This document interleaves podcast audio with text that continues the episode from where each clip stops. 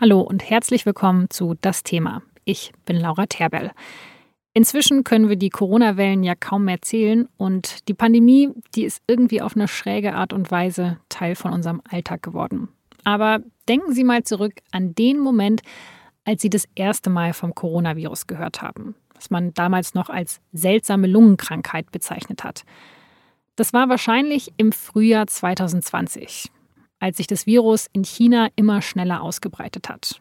Und die Informationen darüber, die sind damals eher spärlich zu uns rübergekommen. Und das liegt zum großen Teil an der chinesischen Regierung. Denn die wollte den Coronavirus-Ausbruch mit allen Mitteln vertuschen. Und dabei ist sehr stark deutlich geworden, wie viel Kontrolle die chinesische Regierung mittlerweile über das Internet hat. Whistleblower wurden einfach zum Schweigen gebracht, Erfahrungsberichte wurden zensiert und Videos aus Krankenhäusern einfach gelöscht. Meine Kolleginnen Lea Sahai und Antonia Franz, die haben die Auswirkungen dieser Zensur recherchiert für unsere neue Podcast-Serie The Great Firewall, wie China das Internet verändert. Die erste Folge von dieser Serie, die hören Sie jetzt direkt im Anschluss. Alle weiteren Folgen finden Sie in der Podcast-App Ihrer Wahl, wenn Sie nach Great Firewall suchen oder auf sz.de-great firewall. Und jetzt viel Spaß mit Folge 1.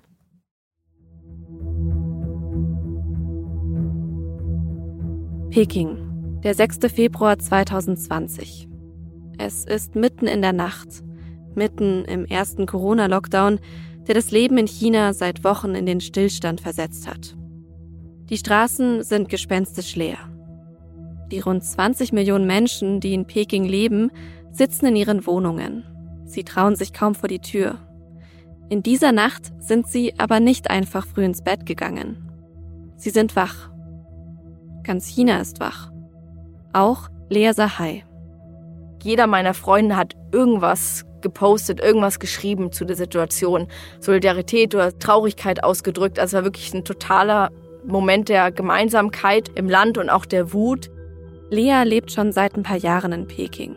Sie berichtet von dort für die Süddeutsche Zeitung. In der Nacht vom 6. auf den 7. Februar 2020 sitzt sie in ihrer kleinen Wohnung im Osten der Stadt und läuft zwischen Schlaf und Wohnzimmer hin und her, ihr Smartphone die ganze Zeit in der Hand.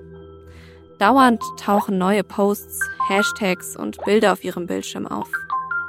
User posten den Song Do You Hear the People Sing aus dem Musical Les Miserables über die französische Revolution.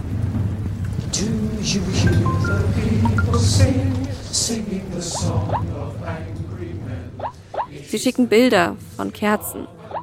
Der Hashtag Wir wollen Meinungsfreiheit taucht auf und hat bis 7 Uhr morgens über 2 Millionen Aufrufe.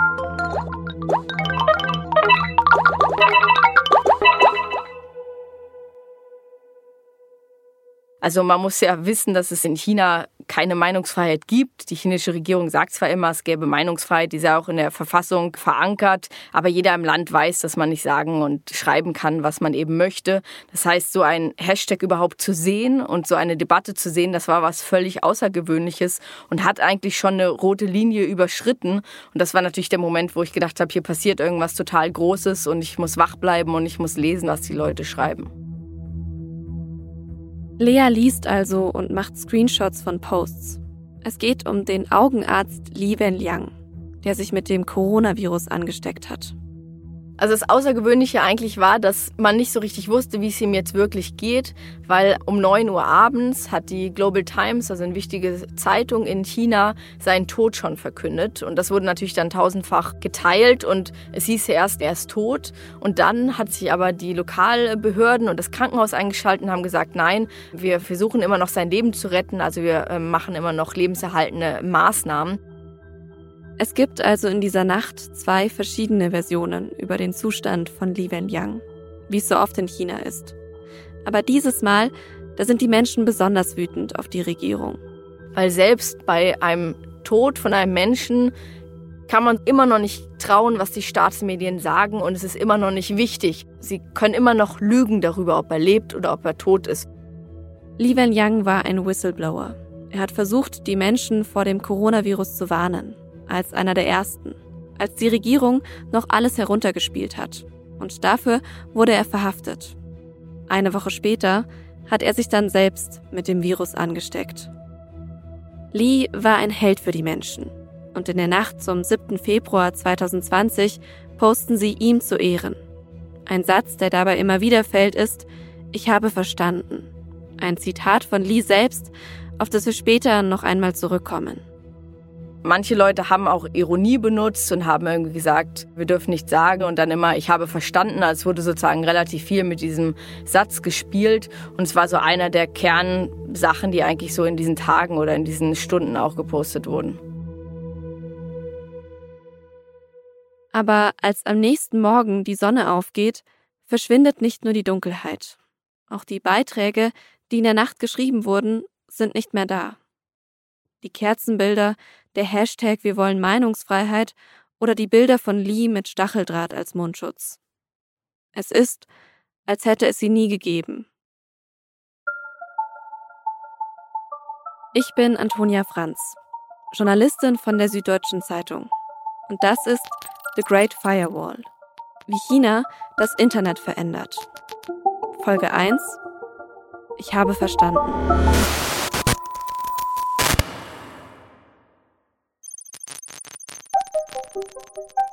Das Internet in China, das ist ja gar nicht so, wie wir es hier in Deutschland kennen.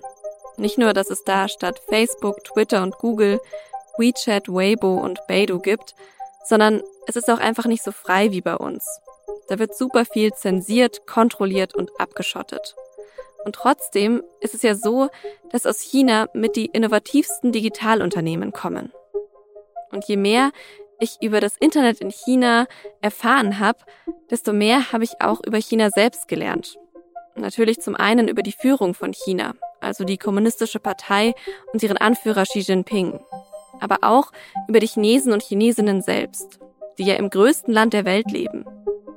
Unsere Recherche, die hat Lea und mich zurück zu den Anfängen der chinesischen Internetkultur geführt.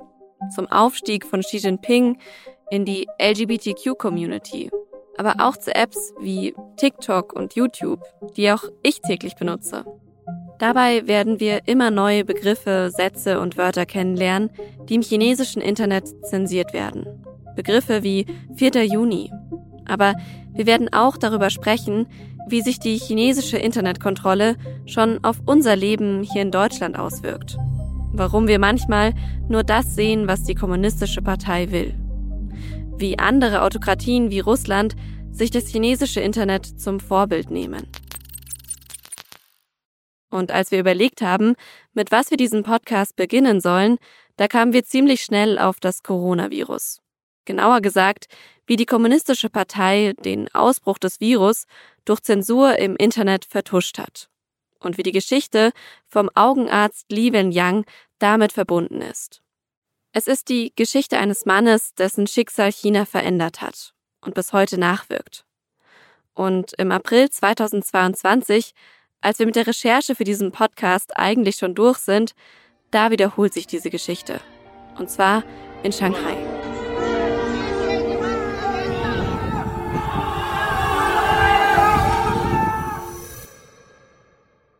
Aber von vorne. Die Geschichte von Li Wenyang beginnt Ende Dezember 2019. Li arbeitet damals in einem Krankenhaus in Wuhan, einer Stadt im Osten von China. Damals sieht er dort die Auswertung eines Laborberichts. Das Ergebnis? Der Patient hat sich mit SARS infiziert. SARS, das ist das sehr tödliche Virus, das so vor knapp 20 Jahren in China entdeckt wurde. Und dessen Ausbruch hat Chinas Regierung damals vertuscht so dass es sich auch in anderen Ländern schnell verbreitet hat.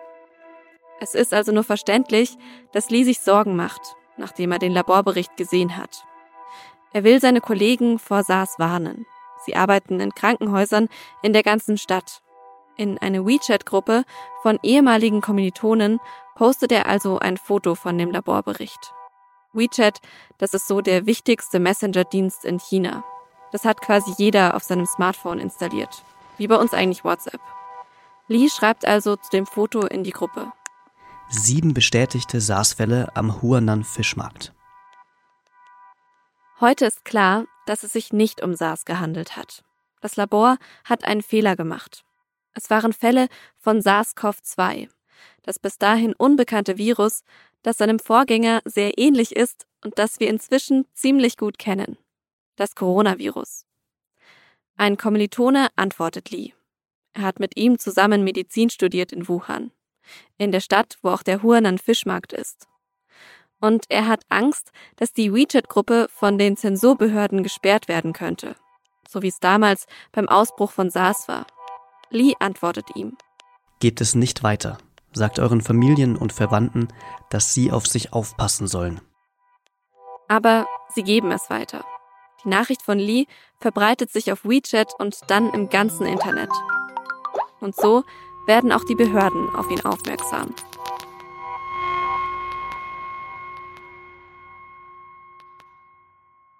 Ein Tag nach den WeChat-Nachrichten von Lee am Silvestertag hört meine Kollegin Lea zum ersten Mal von dem Virus.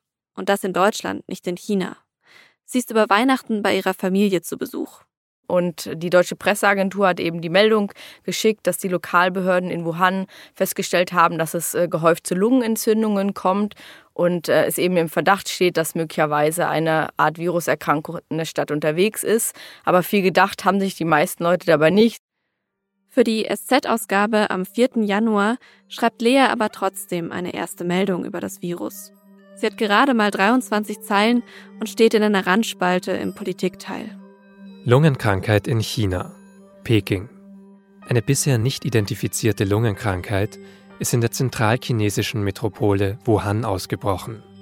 Bislang seien 44 Menschen erkrankt, heißt es laut der Gesundheitskommission der Stadt. Elf Erkrankte sollen in Lebensgefahr schweben. Vermutungen, es könnte sich um einen neuen Ausbruch der Lungenseuche SARS handeln, wollen Staatsmedien bisher nicht bestätigen. Grippeerkrankungen wurden ebenfalls ausgeschlossen. Die lokale Gesundheitskommission berichtete, viele der Infektionen könnten auf den Besuch eines Fischmarktes zurückgeführt werden. Die Erkrankten seien in Quarantäne untergebracht worden. Zu der Zeit gab es ja eine große internationale Krise, nämlich die Spannung zwischen Iran und den USA und es im Prinzip für einige Stunden, einige Tage so aussah, als stünde uns möglicherweise der dritte Weltkrieg bevor. Dementsprechend gab es natürlich nicht besonders viel Platz. Und mein Chef hat mir damals auch gesagt, ich soll nicht traurig sein, irgendwann würde auch bei mir wieder was Wichtiges passieren und dann könnte ich auch wieder mehr Platz im Blatt bekommen. Und naja, wenn man jetzt heute zurückblickt, ist das genau in diesem Moment in Wuhan auch passiert, aber wir haben es halt eigentlich alle zu dem Zeitpunkt nicht realisiert.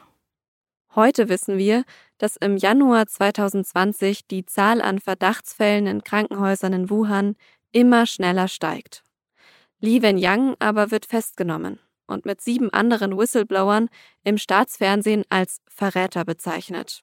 Als einer, der Falschinformationen streut und die soziale Ordnung stört. 一号傍晚，武汉市公安局官方微博发布消息称，und das war eben eine der wichtigsten ja, Auftritte in den Staatsmedien, wo man eben diese Nachricht verbreitet hat, dass man keine Gerüchte über die Situation in Wuhan teilen soll. Also wirklich der Versuch, eben dass nicht vor allem ja auch von vor Ort andere Informationen geteilt werden, als die eben von den äh, Gesundheitsbehörden offiziell genehmigt und veröffentlicht werden. Die Gesundheitsbehörde in Wuhan verkündet Mitte Januar, dass es nur ein geringes Risiko gibt, dass das Virus sich von Mensch zu Mensch überträgt. Die Menschen sind also erstmal beruhigt. Aber Lea ist skeptisch. Als Korrespondentin weiß sie, dass chinesischen Behörden und Staatsmedien nicht so wirklich zu trauen ist. Ihnen geht es oft erstmal um die Kontrolle einer Situation. Dafür werden auch Falschnachrichten gestreut. Wichtiger sind für Lea deshalb die sozialen Medien, auch wenn auf den Plattformen vieles schnell zensiert und gelöscht wird. Als Lea nach ihrem Besuch in Deutschland Anfang 2020 wieder in China ist, sieht sie dort Videos aus Wuhan. Also am besten kann ich mich eigentlich an ein Video erinnern. Das war aus einem Krankenhaus in Wuhan, anscheinend mit dem Handy aufgenommen. Die Menschen, die man dort gesehen hat, schienen Ärzte zu sein und die waren in Ganzkörperanzügen ähm, angezogen und haben offenbar Erkrankte versorgt. Und dieses Video ist auch vielfach in den sozialen Medien geteilt worden, weil die Menschen gesagt haben, das kann ja nicht sein, dass das Virus nicht gefährlich ist und vor allem, dass es nicht ansteckend ist, wenn die Menschen faktisch wie Marsmenschen aussehen und offensichtlich massive Angst haben vor der Ansteckung und in diesen Ganzkörperanzügen ähm, stecken. Also das war das Video, wo ich das erste Mal gedacht habe, hier muss irgendwas ganz Großes passieren und es muss vor allem gefährlich sein, auch in der Stadt äh, unterwegs zu sein, eben weil die Ärzte so massive Schutzanzüge tragen. Es gibt also zwei Versionen dazu, was in Wuhan passiert im Januar 2020. Die der chinesischen Regierung, dass alles unter Kontrolle ist und das Virus kaum ansteckend ist und auch kaum gefährlich. Und die der Menschen, die sich in den sozialen Medien echt große Sorgen machen, die der Regierung nicht vertrauen und versuchen herauszufinden, was in Wuhan wirklich passiert. Und auch Lea beschließt damals, sich auf die Suche nach der Wahrheit zu machen. Es gab diese Studien, die gesagt haben, wenn wir so und so viele Fälle schon im Ausland haben, müssen gleichzeitig statistisch gesehen so und so viele Menschen in Wuhan infiziert sein. Möglicherweise Hunderte, möglicherweise Tausend Menschen. Und nichts von dem hat irgendwie damit zusammengepasst, was man aus Wuhan gehört hat. Und deswegen hielt ich es einfach für wichtig, dass man eben vor Ort ist, dass man einmal in ein paar Krankenhäuser fährt, dass man in die Krankenhäuser fährt, wo man die geleakten Videos hat, dass man versucht, mit Ärzten zu sprechen. Und äh, das war so der Moment, als ich entschieden habe, relativ relativ spontan tatsächlich. Innerhalb von, ja, eigentlich habe ich abends drüber nachgedacht und am nächsten Morgen saß ich im ersten, ersten Zug auch nach Wuhan. Wenn ihr jetzt gerade denkt, okay, ist Lea eigentlich ein bisschen verrückt? Ich glaube, der Impuls von den meisten Menschen und auch von mir wäre ja schon erstmal, okay, diese Videos, die sehen echt krass aus. Da kursiert eine unbekannte Krankheit, von der man nicht weiß, wie gefährlich sie eigentlich ist da bleibe ich lieber mal weg und versuche das irgendwie anders zu recherchieren. Aber für Lea war damals total klar. Ich muss dahin. Eben weil es in China oft schwierig ist, sich auf andere Quellen zu verlassen, wenn man nicht selbst vor Ort war. Ich hatte natürlich einen sehr verärgerten Freund, der das gar nicht lustig fand, dass ich da mal fröhlich nach Wuhan gefahren bin, was ich mir bis heute auch noch anhören muss. Immer wenn ich ihn kritisiere, sagt er, aber wenigstens bin ich nicht mit dem ersten Zug nach Wuhan gefahren. Das muss ich mir also noch häufig ähm, anhören. Und genau, das war natürlich irgendwie ein Moment der Unsicherheit, aber unterm Strich war es natürlich trotzdem die richtige Entscheidung, nach Wuhan zu fahren. Es waren viele Kollegen eben nicht vor Ort und für die Einschätzung der Situation in den nächsten Wochen war das eben enorm wichtig. Nach Wuhan sind es mit dem Zug von Peking so etwa viereinhalb Stunden Richtung Süden. Lea packt noch eine Maske ein, die sie sonst gegen den Smog, also die verpestete Luft in Peking manchmal trägt. Und dann fährt sie los zum Bahnhof. Ich glaube, der erste Zug geht irgendwie so um Viertel vor sieben oder so. Ich habe mich auch so kurzfristig entschlossen, dass ich tatsächlich meine Chefs eigentlich nicht mehr fragen konnte. Also ich habe die noch angerufen, aber die waren dann auch schon im Bett. Es war nach Mitternacht und dann habe ich einfach selbst mir die Reise genehmigt und, und bin in den Zug gesprungen. Und während Lea fährt, lasst uns mal kurz einen Schritt zurück machen. Diese Zeit, dieser Januar 2020, war nämlich schon irgendwie ganz entscheidend für die Kommunistische Partei, die so gerne alles unter Kontrolle hat. Sie kontrolliert die Debatten in der Gesellschaft, achtet ganz genau darauf, wer was sagt und wer was tut. Sie hat Angst vor einem Systemsturz, dass die Menschen Mitsprache einfordern, nicht mehr zu stoppen sind. Und zu diesem Zeitpunkt als sich das Virus verbreitet, will sie vor allem, dass sich keine Panik im Netz verbreitet. Dazu kommt, dass die Lokalregierung von Wuhan die dramatische Lage Anfang 2020 vertuscht hat. Aber warum eigentlich?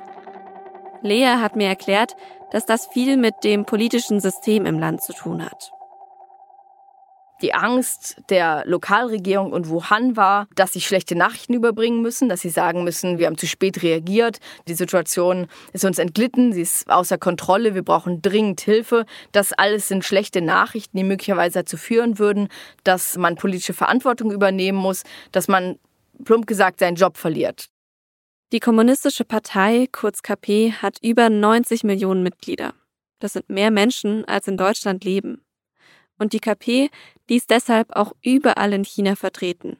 Dazu kommt, dass sie nicht gerade eine Organisation ist, die Fehler zulässt. Also durch dieses Top-Down oder dieses Hierarchische ist in China im politischen System immer die Logik, man hat einen Chef über sich und der hat auch wieder einen Chef. Und die Frage ist, kann ich mit einer schlechten Nachricht an meinen Chef rantreten, weil der auch als erstes wieder denkt, oh, was denkt denn mein Chef jetzt? Möglicherweise denkt der ja, ich habe nicht gut auf den unter mir sozusagen aufgepasst. Also es gibt durch dieses Top-Down die Situation, dass schlechte Nachrichten verschleppt werden, weil man Angst hat, dass man von oben politisch verantwortlich gemacht wird. Und oben wiederum hat man natürlich den Anreiz, jemanden unten verantwortlich zu machen, um eben zur nächst oberen Ebene wieder nicht äh, die Verantwortung zu nehmen. Die Warnungen von Ärztinnen aus den Krankenhäusern in Wuhan sind also genau deshalb bei der Lokalregierung hängen geblieben. Und die dachte, ohne sie jetzt verteidigen zu wollen, dass sie das mit dem Coronavirus vielleicht schon auch noch stoppen können und irgendwie hinkriegen. Damals wusste man ja echt noch nicht so viel darüber, wie ansteckend und gefährlich es ist. Und dann hätte man eben nicht die gefürchtete Führungsriege der Partei rund um Xi Jinping informieren müssen. Die chinesische Regierung, also Peking in diesem Fall, sagt ja auch, es war ein Versagen von der Lokalregierung. Deswegen haben wir da jetzt ein paar Köpfe abgesägt und ein paar Leute müssen möglicherweise auch ins Gefängnis. Problem gelöst wird nie wieder passieren. Aber das ist halt natürlich nicht glaubwürdig, weil es wirklich ein systeminternes Problem ist und ganz typisch immer wieder die Wiederholung dieser Art von Mechanismen. Und natürlich liegt insofern auch die politische Verantwortung bei Peking und die Lokalregierung ist in diesem Sinne eigentlich nur ein Bauernopfer.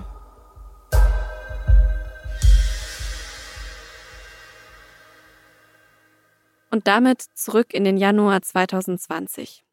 Gegen Mittag kommt Lea damals am Bahnhof in Wuhan an. Sie steigt aus dem Zug und macht sich direkt auf den Weg zum Fischmarkt. Da soll ja das Virus ausgebrochen sein. Zu dem Zeitpunkt ist der Markt schon ein paar Wochen geschlossen. Also die ganzen Schilder hingen da damals noch, also was für Wildtiere dort verkauft wurden, also von Eseln zu irgendwelchen riesigen äh, China-Salamandern, also die eigentlich auch nicht verkauft werden dürfen, Krokodile, also all diese Schilder hingen da überall noch. Ein paar der Verkäufer stehen noch am Rand.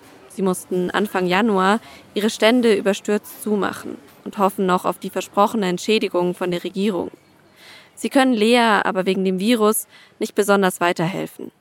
Als nächstes will sie deshalb in das Krankenhaus fahren, aus dem sie im Internet das Video mit dem Personal in den Schutzanzügen gesehen hat. Der Taxifahrer, der mich zum Beispiel vom Markt zu einem Krankenhaus gebracht hat, war total überrascht und hat gesagt, wieso bist du denn hier? Also eine deutsche Korrespondentin, die aus dem fernen Peking extra nach Wuhan reist, nur für diese paar Erkrankten. So groß ist die Geschichte doch gar nicht. Aber so harmlos wie der Taxifahrer scheint es die Krankenhausleitung nicht zu sehen. Als Lea dort ankommt, kommt sie nämlich gar nicht rein. Das Sicherheitspersonal weist alle Leute ab, die auf das Gelände des Krankenhauses kommen wollen.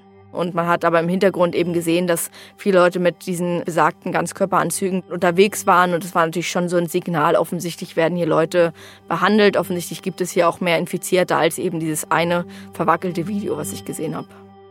Alle vor Ort sind irgendwie total nervös. Und Lea kann mit niemandem wirklich sprechen. Ihr wird immer klarer, was sie schon in Peking geahnt hat. Hier läuft etwas ganz und gar nicht so wie von der Regierung dargestellt. Und während sie in Wuhan gerade in ihr Hotel einchecken will, klingelt ihr Handy.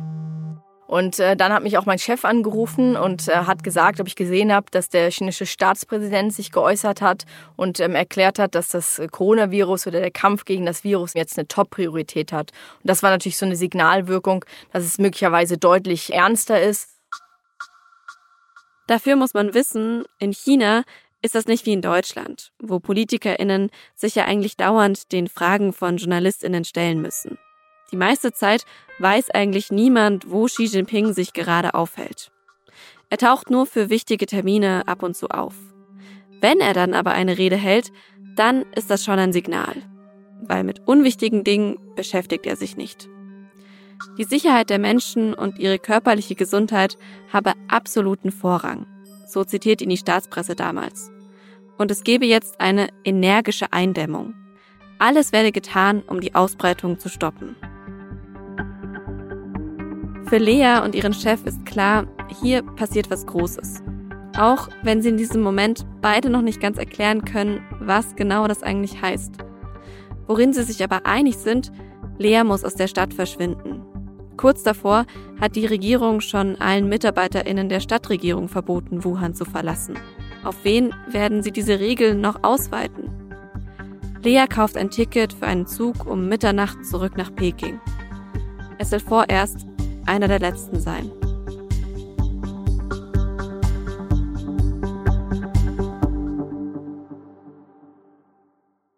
Wuhan wird kurz nachdem Lea aus der Stadt verschwindet abgeriegelt. Keiner kann mehr rein, keiner kann mehr raus. Das betrifft elf Millionen Menschen. Sie sollen in ihren Wohnungen und Häusern bleiben. Und Lea kommt mit gemischten Gefühlen in ihrer Wohnung in Peking an. Wie ernst ist die Situation? Wie gefährlich und verbreitet ist dieses Virus schon? Und hat sie sich angesteckt in Wuhan? Wie würde sich das anfühlen, wenn ja? Lea bleibt erstmal zu Hause. Die chinesische Regierung inszeniert sich jetzt im Krisenmodus. Der Schalter wird umgelegt von alles halb so wild, das Virus ist ungefährlich zu das Virus ist gefährlich, aber wir haben alles im Griff. Zensur, so wie wir sie uns vorstellen, dass ein kritischer Kommentar weggelassen wird, das ist Kindergarten. Eigentlich ist die Stärke, wenn man schafft, eben neue Themen, also die Agenda zu setzen, die Agenda zu bestimmen. Und das ist mittlerweile eben möglich über die chinesische Internetzensur und die Kontrolle des chinesischen Internets. Erinnert ihr euch zum Beispiel noch an die Bilder von den in wenigen Tagen aufgebauten Krankenhäusern, die Livestreams, die man aus Wuhan verfolgen konnte? Genau das sind die Propagandabilder, die China verbreiten will. Dass die Regierung alles im Griff hat. Dieses Narrativ soll erzeugt werden, nicht das von einem Staat, der vertuscht und verdrängt hat. Es gab ja dann kaum noch Journalisten, eigentlich noch Staatsmedien, die eben von außen reingefahren sind und dann natürlich genau die Bilder geliefert haben, die die Welt sehen sollte, nämlich die Bilder von Kontrolle und von der tollen staatlichen Aktion und vor allem ja auch diese Bilder von diesen Krankenhäusern, die gebaut wurden und so. Und das war natürlich ein großer Nachteil, um wirklich einzuschätzen, was in der Stadt los ist.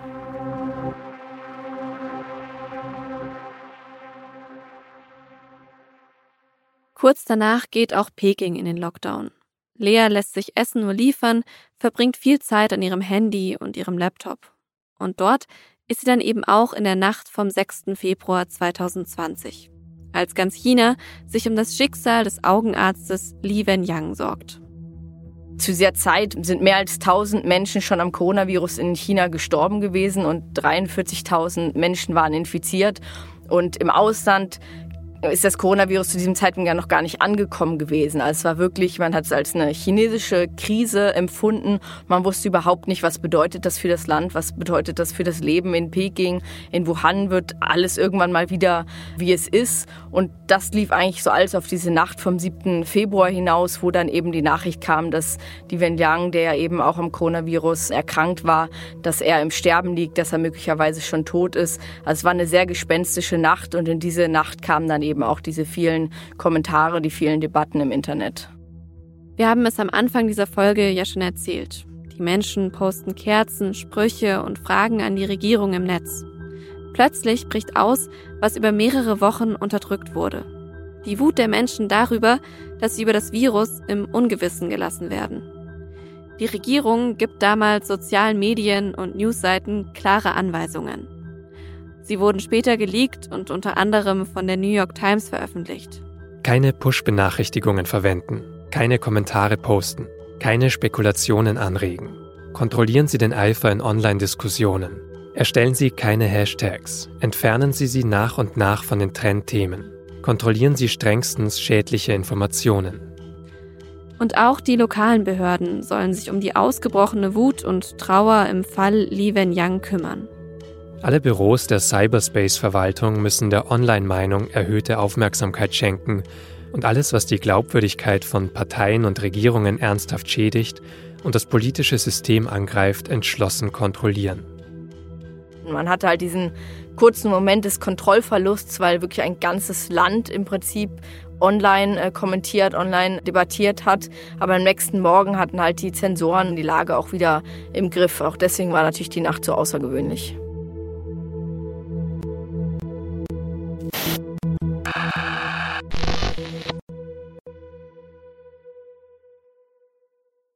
Die Situation rund um Li Wenyang, der Whistleblower, der mundtot gemacht wurde, ist eine echte Herausforderung für die Kommunistische Partei und ihre Kontrollsucht.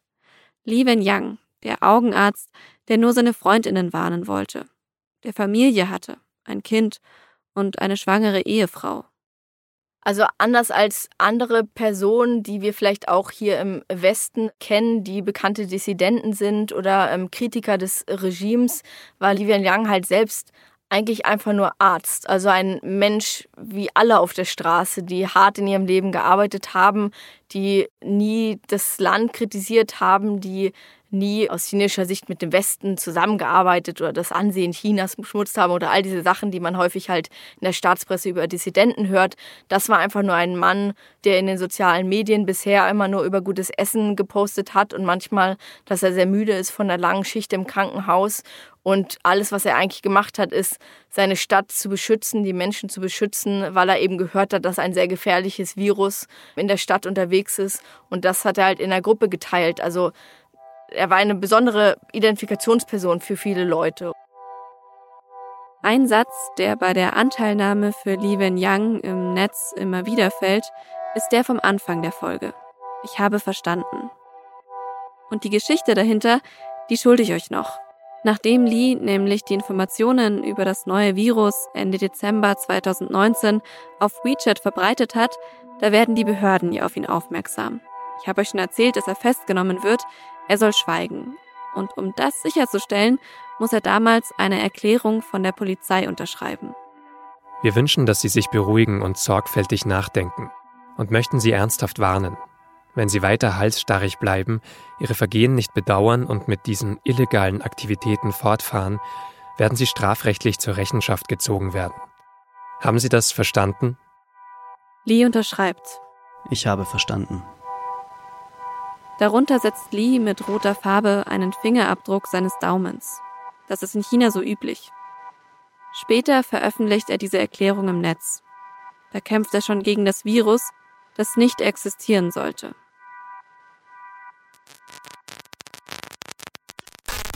Am Morgen des 7. Februars verkündet das Krankenhaus in Wuhan dann offiziell, dass Li Wenliang es nicht geschafft hat. Er ist im Alter von 34 Jahren am Coronavirus gestorben. Die Ärzte hätten alles getan, was sie konnten. Und damit könnte die Geschichte von Li Wenliang eigentlich zu Ende sein. Aber die Chinesen und Chinesinnen, die vergessen ihn nicht.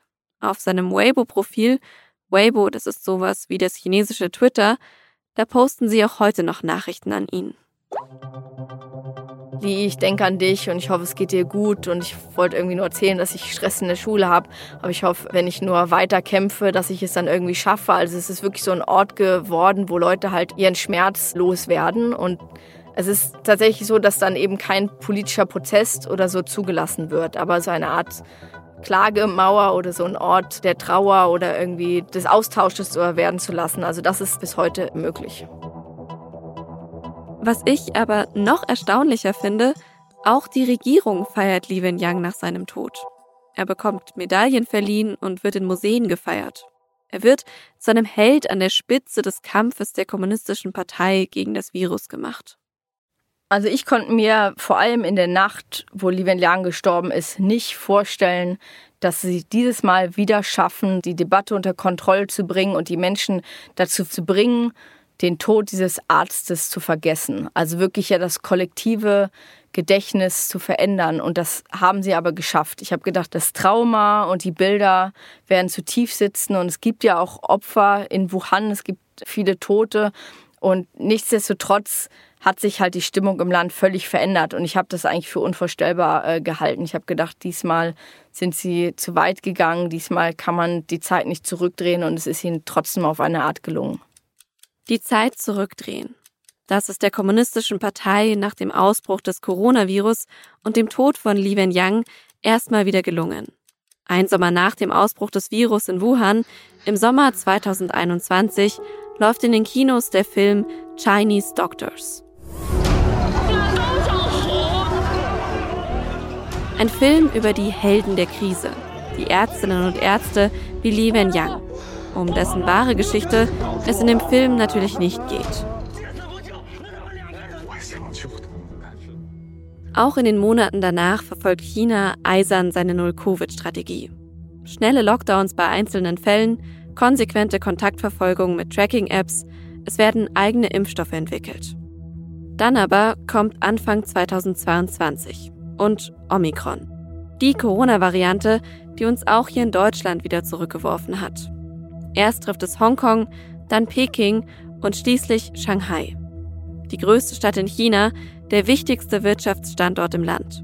Fast 25 Millionen Menschen leben dort.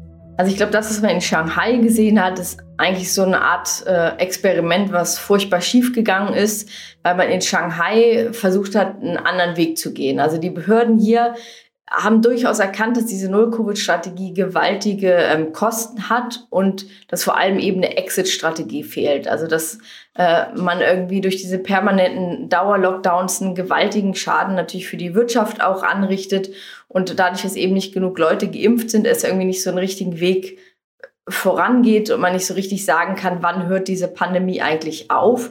Und Shanghai ähm, hat eben versucht, einen anderen Weg zu gehen und hat versucht, ein bisschen lockerer auf ähm, die ersten Ausbrüche in der Stadt zu reagieren. Als die Omikron-Welle kommt, sollen also erstmal nur einzelne Stadtteile von Shanghai nacheinander abgeriegelt werden. Und das auch nur für jeweils vier Tage. Aber schon da explodieren die Corona-Fallzahlen in der Stadt. Es sind zwar schon einige Chinesen und Chinesinnen geimpft, aber die meisten nur zweimal. Und vor allem unter den Älteren sind es nur wenige. Sie trifft es besonders hart. Und ähm, dann wohl auch auf Druck ähm, aus Peking haben die Shanghaier Behörden eigentlich über Nacht eben den Kurswechsel vollziehen müssen. Sie haben am Anfang immer wieder gesagt, es wird keinen Lockdown geben. Und dann kam er eben doch. Und das war auch der Grund, warum die Menschen überhaupt nicht vorbereitet waren, weil sie eben den Behörden geglaubt haben und gedacht haben, in vier Tagen sind wir wieder draußen. Und es ist dann ja ganz anders gekommen. Ja, es kommt ganz anders. Am 26. März 2022 geht Shanghai in einen harten Lockdown. Er wird ganze zwei Monate dauern. Die Menschen dürfen ihre Wohnungen nicht verlassen. Und sie verzweifeln immer mehr. Das war ja wirklich eine absolut surreale Situation. Shanghai ist die modernste Stadt äh, in China. Keine Stadt steht so sehr für den Aufstieg und den neuen Reichtum hier im Land. Und auf einmal haben die Leute Fotos von ihren Kühlschränken gepostet und gesagt, wir haben kein Essen mehr. Ich, ich lebe im Zentrum von Shanghai und ich weiß nicht, ob ich morgen noch genug zu essen habe. Also es war wirklich eine unglaubliche Situation. Das Internet wird also wieder zu einem Zufluchtsort für die Menschen. Sie beschreiben dort, wie groß ihre Not ist, dass sie nichts zu essen haben, dass sie ihre Tiere nicht rauslassen können, dass die Zustände in Quarantänezentren katastrophal sind. Dort werden Infizierte hingebracht. Sie dürfen selbst bei einem milden Verlauf nicht einfach zu Hause bleiben. Natürlich sind die Zensoren direkt auch wieder mit dabei. Sie löschen jede Kritik blitzschnell. Aber in einem Moment, da kommen sie nicht hinterher. Ein Moment, in dem die Wut der Menschen im Internet zu groß ist. Er hat Lea und mich sehr an die Nacht vom 7. Februar 2020 erinnert, als Li Wenliang gestorben ist. Es ist Freitag, der 22. April 2022. Die Handys in China vibrieren, sie klingeln und leuchten auf. Ein Video wird herumgeschickt und taucht in vielen sozialen Netzwerken auf. Es heißt The Voice of April, also die Stimme des Aprils. Genau sechs Minuten ist es lang. Ein Nutzer namens Carrie hat das Video als erstes hochgeladen. Zu sehen sind das ganze Video über nur Luftaufnahmen der Wohnblöcke von Shanghai. Graue Wolken am Himmel, nichts Besonderes. Aber es gibt auch die Tonspur des Videos. Darauf hört man zuerst die Stimmen der lokalen Behörden. Sie versprechen, wie Lea ja vorhin auch schon gesagt hat, Mitte März noch, dass es keinen Lockdown für ganz Shanghai geben wird. Dann sagen sie, Lockdown erstmal nur für ein paar Tage. Und dann hört man die Stimmen von den Menschen in Shanghai. Man hört einen Mann, der verzweifelt nach einem Krankenhausplatz für seinen schwerkranken Vater sucht. Man hört ein Baby schreien, das zur Quarantäne von den Eltern getrennt wird. Man hört Menschen, die aus ihren Wohnhäusern schreien, nach Hilfe rufen.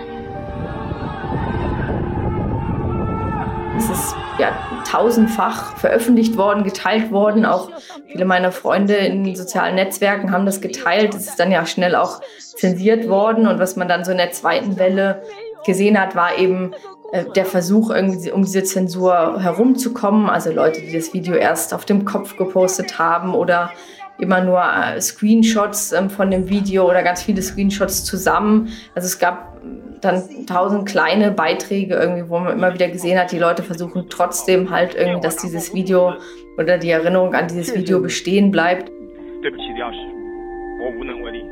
Es ist also wieder genauso ein Moment wie damals bei Lee, in dem so viele Menschen posten, dass die Sensoren nicht schnell genug hinterherkommen, dass sie die Kontrolle über die Meinung im Internet verlieren. Das Video endet dann mit einem Schwarz-Weiß-Bild. Darauf steht in chinesischen Schriftzeichen Shanghai, gute Besserung.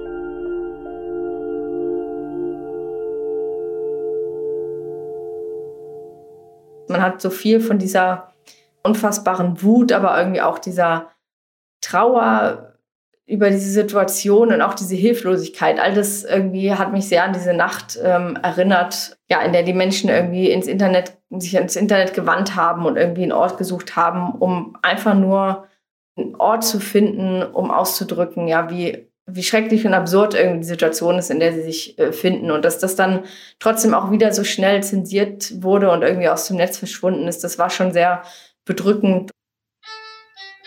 Im Lockdown von Shanghai 2022 tauchen dabei sogar viele Motive wieder auf, die es auch im Frühjahr 2020 im Internet gab.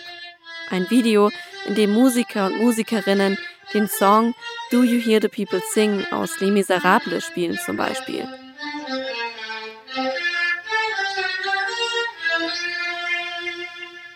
Aber die Zensoren schauen natürlich wie immer nicht nur zu und löschen. Sie streuen neue, eigene Motive. Wenn man die chinesischen Staatsmedien äh, verfolgt, dann könnte man auf jeden Fall meinen, äh, als wäre irgendwie das so ein Quarantänezentrum in Shanghai wie so ein Cluburlaub ähm, auf Mallorca gewesen. Da tanzen die den ganzen Tag nur und sind fröhlich und dankbar. Ähm, und dass die Realität eben eine deutlich andere war, das ähm, wusste man tatsächlich nur, weil die Leute halt Videos gepostet haben und erzählt haben, ja, wie, wie schwierig die Lage dort mitunter auch war. Also wie immer im chinesischen Internet. Aber ich habe mich schon auch gefragt, ob es was gibt, das dieses Mal dann doch auch anders ist. Anders als im Frühjahr 2020 beim ersten Corona-Ausbruch. Es kann doch eigentlich gar nicht sein, dass es zwar diese kurzen Momente gibt, in denen die Nutzer die Meinung im Internet kontrollieren, aber dann doch immer wieder die Zensoren gewinnen. Lea sagt, das Vertrauen in die Lokalregierung in Shanghai hat dieses Mal schon deutlich gelitten. Und auch die Null-Covid-Strategie wird seitdem von der Bevölkerung mehr hinterfragt. Aber die Frage ist ja sozusagen immer, wen hält man hierfür verantwortlich? Ähm, blicken die Leute wirklich nach Peking und stellen die ganz grundsätzliche Frage? Man könnte ja ganz grundsätzlich fragen, warum wurde hier nicht ausreichend geimpft? Warum wurden die Älteren hier nicht geimpft? Warum ist die ganze Welt irgendwie ähm, auf dem Weg, äh, die Pandemie weitestgehend zumindest hinter sich zu lassen? Und warum ist das in China nicht so. Man hat ja zum Beispiel auch keine ausländischen Impfstoffe zugelassen, obwohl äh, man eben wusste, dass diese wirksamer sind. Ähm, man hat eben lieber, ja, aus falsch verstandenem nationalistischen Stolz irgendwie unbedingt die eigenen Impfstoffe für das Beste erklären müssen. Und jetzt ähm, sitzt man eben ja und hängt eben extrem hinter den Impfkampagnen anderer Länder ähm, hinterher. Ähm, also diese Frage könnte man ja alles stellen man könnte also schon das politische System, die Kommunistische Partei China und Xi Jinping ganz grundsätzlich kritisieren nach so einem Desaster wie in Shanghai. Lea sagt, das passiert dann aber doch kaum. Einfach, weil die Propaganda dann doch so gut funktioniert. Und es eben mal wieder einen Sündenbock gibt. Ich glaube, man ärgert sich vor allem über das Management der Lokalregierung, aber so die ganz große Frage stellt man sich, glaube ich, nicht. In der Corona-Krise zeigt sich immer wieder, wie das Internet zu so einem Zufluchtsort für die Menschen wird. Wie es in Momenten wie dem Tod von Li Wenliang und den Voices of April in Shanghai so eine Art Glitch in der Matrix gibt, die dann aber eben doch nicht allzu nachhaltig ist. Weil das System der Kontrolle, Zensur und Propaganda im chinesischen Internet eben doch so fast perfekt ist. Dabei war das Internet in China mal eine große Hoffnung, eine Hoffnung auf Freiheit und Mitsprache. Die Menschen sind nicht nur weltweit in Kontakt gekommen, sondern auch untereinander. I hope that this new way will bring Chinese society more open, uh, freer, and eventually the dictatorship will not sustain. Das ist Xiao Tiang. Er ist Direktor des China Internet Project an der Universität in Berkeley, Kalifornien. In der nächsten Folge lernen wir ihn noch besser kennen. Er nimmt uns mit zu den Anfängen des chinesischen Internets, zur Internetkultur der 2010er Jahre, die plötzlich Undenkbares denkbar gemacht hat. Und zur Frage, wie konnte aus dieser atemlosen Digitalbewegung diese totale Kontrolle entstehen? This new technology brought the new hope for that generation of Chinese. Die Leute, die sich einen Desktop-Computer leisten konnten, haben sich dann einen Desktop-Computer geleistet. Die Studenten haben es äh, in den Unis gemacht, viele Leute in ihren Firmen. Aber der große Teil der Bevölkerung tatsächlich ist in diese Internetcafés gegangen. And that's something I find it's almost like the shape of freedom of speech.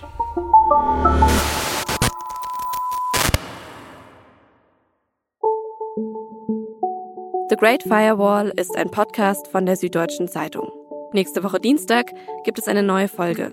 Abonniert unseren Kanal, um das nicht zu verpassen. Redaktion dieses Podcasts hatten Lea Sahai, Vincent Vitus Leitgeb und ich, Antonia Franz. Sprecher Vincent Vitus Leitgeb und Justin Patchett. Produktion Julia Ongert. Sounddesign Bonnie Stoev. Mitarbeit Laura Terberl, Pia Volk, Isabel Löbert-Rhein, Tristan Lehmann und Luca Hirschfeld. Das war die erste Folge von The Great Firewall, wie China das Internet verändert. Eine achteilige Podcast-Serie der SZ. Und wenn Sie noch mehr hören wollen, die ersten vier Folgen, die finden Sie schon jetzt unter sz.de-great firewall oder der Podcast-App Ihrer Wahl. Werbung Hi, ich bin Patrick Bauer, Reporter beim Magazin der Süddeutschen Zeitung. Und gemeinsam mit meiner Kollegin Eva Hoffmann habe ich an einer unglaublichen Geschichte recherchiert. Tom und Jana denken, sie ziehen mit ihrem kleinen Kind zu einer liebevollen Gemeinschaft. Aber sie landen in einer Gruppe, in der Menschen manipuliert und psychisch und physisch fertig gemacht werden. Wie schafft es die Familie da wieder raus? Im Schattenkloster. Chronik einer Gehirnwäsche ist ein SZ Plus Podcast in Zusammenarbeit mit Audible. Jetzt auf sz.de slash Schattenkloster.